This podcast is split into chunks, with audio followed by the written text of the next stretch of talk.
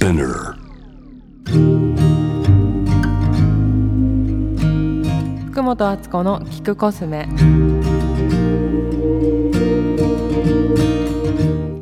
こんにちは福本敦子です。いつも聞いてくださってありがとうございます。今週2月今26日で恐ろしいことに私は今日40歳になりました。ありがとう。おめでとうって言われた前提ね。ありがとうございます。1984年2月26日、えー、動物占い古いけどペガサス。何の占い見てもあのなんだっけ。突発的で気分屋さんっていうのが絶対ワードに入ってるんですけど。そんなこんなで40歳になるっていうことで40歳結構節目っちゃ節目かなとは思うんですけれどもあのここへ来ていきなり30代どうだったかなって振り返りたくなって345でそれ一回やっとけよって感じなんですけどあのギリギリああと何日で40歳だってなってちょっと振り返ってみましたで同時にあの皆さんからのメールも募集したりなんだりしてちょっとこのコーナーをやっていきたいと思います。まあ、なんか年齢ってあのちょっとどういう捉え方してるかっていうのが人によって違くってなんか私は35ぐらいまで本当に「えもうそんな時間？すごい夢中で遊んでたらもうそんな時間？みたいな感じだったんですけど30代後半ぐらいになってくるとなんだろうな自分の環境とかも変わってきたりとか自分もこう30代っていう中ですごく変化してるからあの感じ方はやっぱりその32とか33とか37とかで全然その年とか今自分がどこにいるかどういう人になってるかとかも全然こう感じ方が違ったんですね。だから年を取ることとか年を重ねることってこういうことだよっていうのは自分の中でまだ答えがないんですけどんまあちょっと振り返ってみるかっていう感じであの年表を作ってまいりましたので今日はちょっとそれをお話ししたいと思いますその前にメール1件紹介していいですか？えポッドキャストネームなつさん。あつこさんインスタで募集されていた私の30代エピソードについてメッセージ送らせていただきます。今20代後半でここ1年ぐらい30代に足を踏み込むことに漠然とした不安を持っていました。去年の10月に配信された漢方家杉本角郎さんに聞くエイジングの回にとっても元気をもらいました。エイジングをポジティブに捉え肉体以外の部分で成熟できる年齢を重ねると深みが出るという考え方やザクロみたいになるっていう考えがとっても素敵だなと思いましたいつも鋭くてあったかい考え方を共有してくださりありがとうございます。これからもポッドキャスト YouTube 楽しみにしています。あのこれは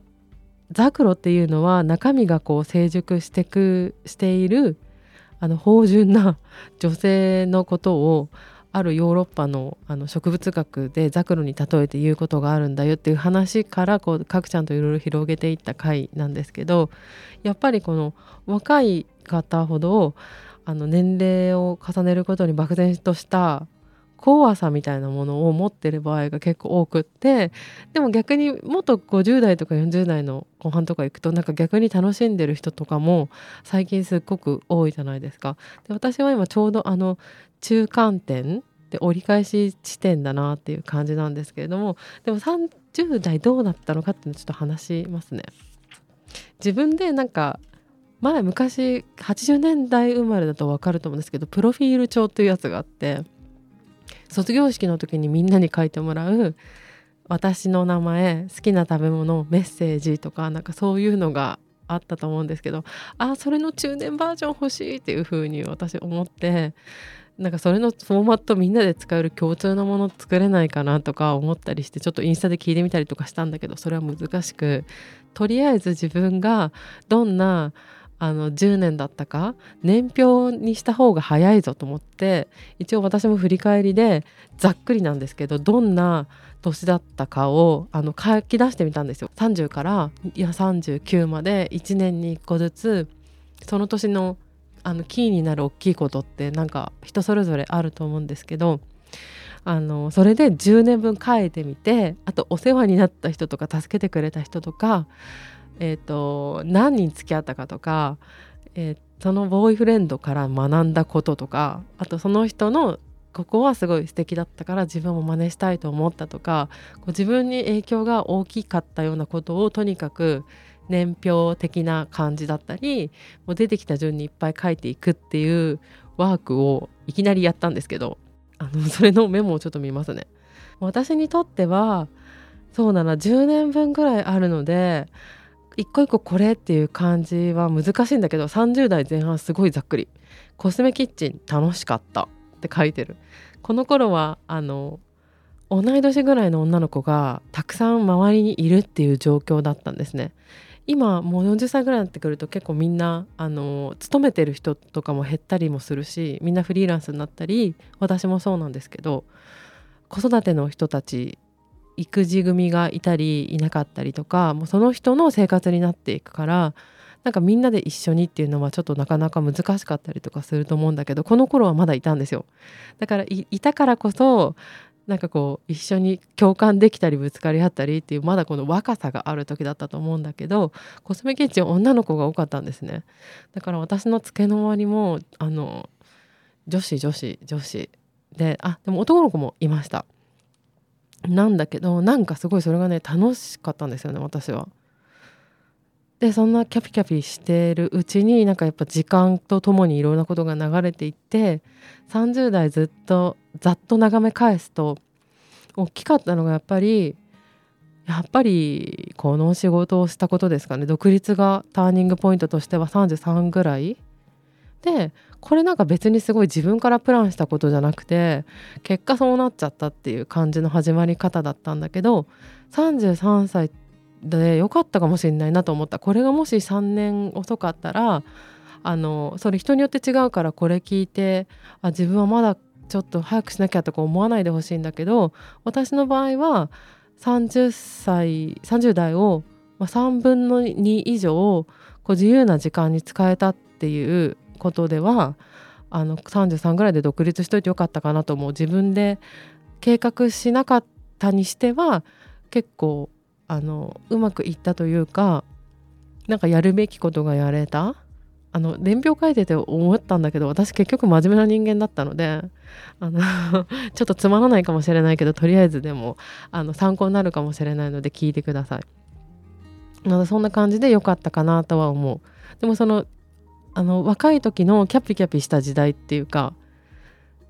みんなで同僚のこと話したりとか、まあ、その恋愛たくさんしたりとかなんか悩んで年上の先輩に相談したりとか結婚するしないでみんなで話したりとか自分もそういうことがチャンスがあったりなかったりしてやきもきしたりとかなんかそういう時代もちゃんとやってから自由になってるからなんかそれもあのちゃんと前菜をねしっかり前菜を食べてから主食の方に行こうとしてる感じがあって結構それは自分でもあのいいと思う。なんか女装ちゃんと意外としてるなっていうかこう例えばブランド出しましたとか独立しましたとかなんかそういう大きいことじゃなくてもあのその前のウォーミングアップじゃないんだけど普通の生活で普通のことをして本当に何て言うんだろうな前菜前菜美味しくカルパッチョを人生のカルパッチョを私はあの会社員時代があったことで召し上がってるからそれはすごい良かったなって思っております。あとはね1年に1個ずつ書いてったんだけどやっぱりお母さん亡くなったのはあの後半のハイライトとして大きいこと。なんか何かをあの独立とかってなんかやっぱ「おめでとうございます」って言われることだと思うんだよね。あの結婚とかもそうだと思うんですけど。だけどこれってなんかいつ来るか分かんないしもっとその本を出し出してもらった時に「気持ちいいが基本」という本去年出してるんですけどもっと早くにあのお母様亡くされた方とかからもなんかお便りいただいたりしてこれ人それぞれなんだけど私はたまたまこの時だったのね。でなんか「おめでとうございます」って言われる類のことではないんだけどなんかそれが残してったことがすごいやっぱりこれ言葉にするのめちゃくちゃ難しいんだけど大きかったし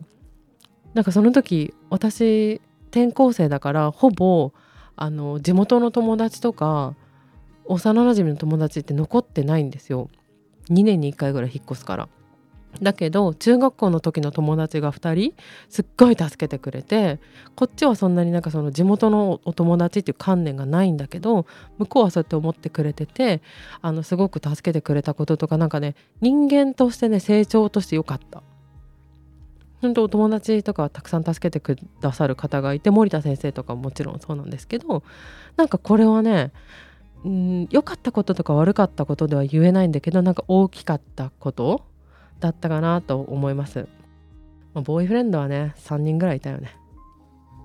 だけどこのあのちゃんと「誰誰誰」って書いて3人のいいところをちゃんと書いてでこの3人であの学んだこと話し合いは答えを出すものじゃなくて続けるものって書いてます。これちょっと恥ずかしいんですけど。なんか自分があんまり話し合いしてぐちゃぐちゃするの好きじゃなくてもうじゃあもういいよ次っていう感じの性格してるからなんかもうもういいか話したくないってなっちゃうところあるんだけどそうじゃなくて話し合いを続けようとするタイプの人がいたからあれ？なんか続けていくとなんかあれ？こういう展開？あおおっていうのとかまあ、お仕事とかでもこのお仕事やりませんか？やる？やらない？ですぐ私決めちゃう方だったんですけど話してるうちに何か生まれてきたりとかなんかそういうことがあるんだっていうのが分かったからあの一つ良かったかなって思いました、えー、恋愛のメモね。素直な人は素晴らしいって書いてるね。これはすごいあの一人素直な人がいたからあのえそれ見てあこの人の武器って素直さなんだなって思って書いたりとかしたことなんだなと思います。そうですね。っていう感じで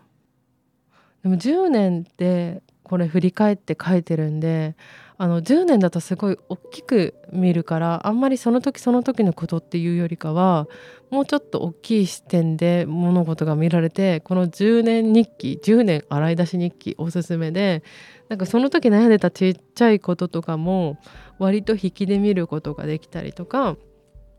なんかその時ちょっと嫌だなって思ってたこととか本当にあの本の中で森田先生がいいことは悪い顔をしてやってくるっていう言葉を残してくれたんですけどあ本当だってこの表を見てあの思いました。私の30代あの割と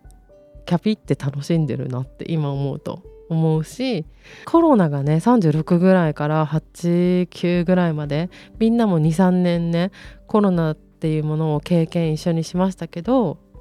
これが私の場合はたまたま自分が36の時に来てるんですよね。だからここら辺でその時代自分自身っていう個人のこともあるけどその時代の流れと自分の個人のパーソナルなこととこう混ざり合って出来事ができてるんだなっていうふうに思うあのお仕事だけで言うと、まあ、出版はコロナのギリギリ前に始めたことなんだけどもうほとんどその後あのお仕事とかでもやっぱり雑誌とかよりも SNS が増えてったりとかしたのがこのくらいからだったのででそれが私がたまたま30代でそれを迎えたっていうことだと思うんですよ。だから20代でもし同じようなことが起こったらまたあの全く違う感想だったり全く違う生き方にその後なったと思うんですけどとりあえず私っていう人間の年表は、えー、こんな感じでしたっていうことであの皆さんもよかったら10年書き出しやってみてください。で来週は私の30代っていうみんなのことも聞いてみたかったからメールを募集したんですけどそしたらあのお便りたくさんいただいたのでそれをご紹介していきたいと思います。40歳おめでとうありがとう福本敦子でした。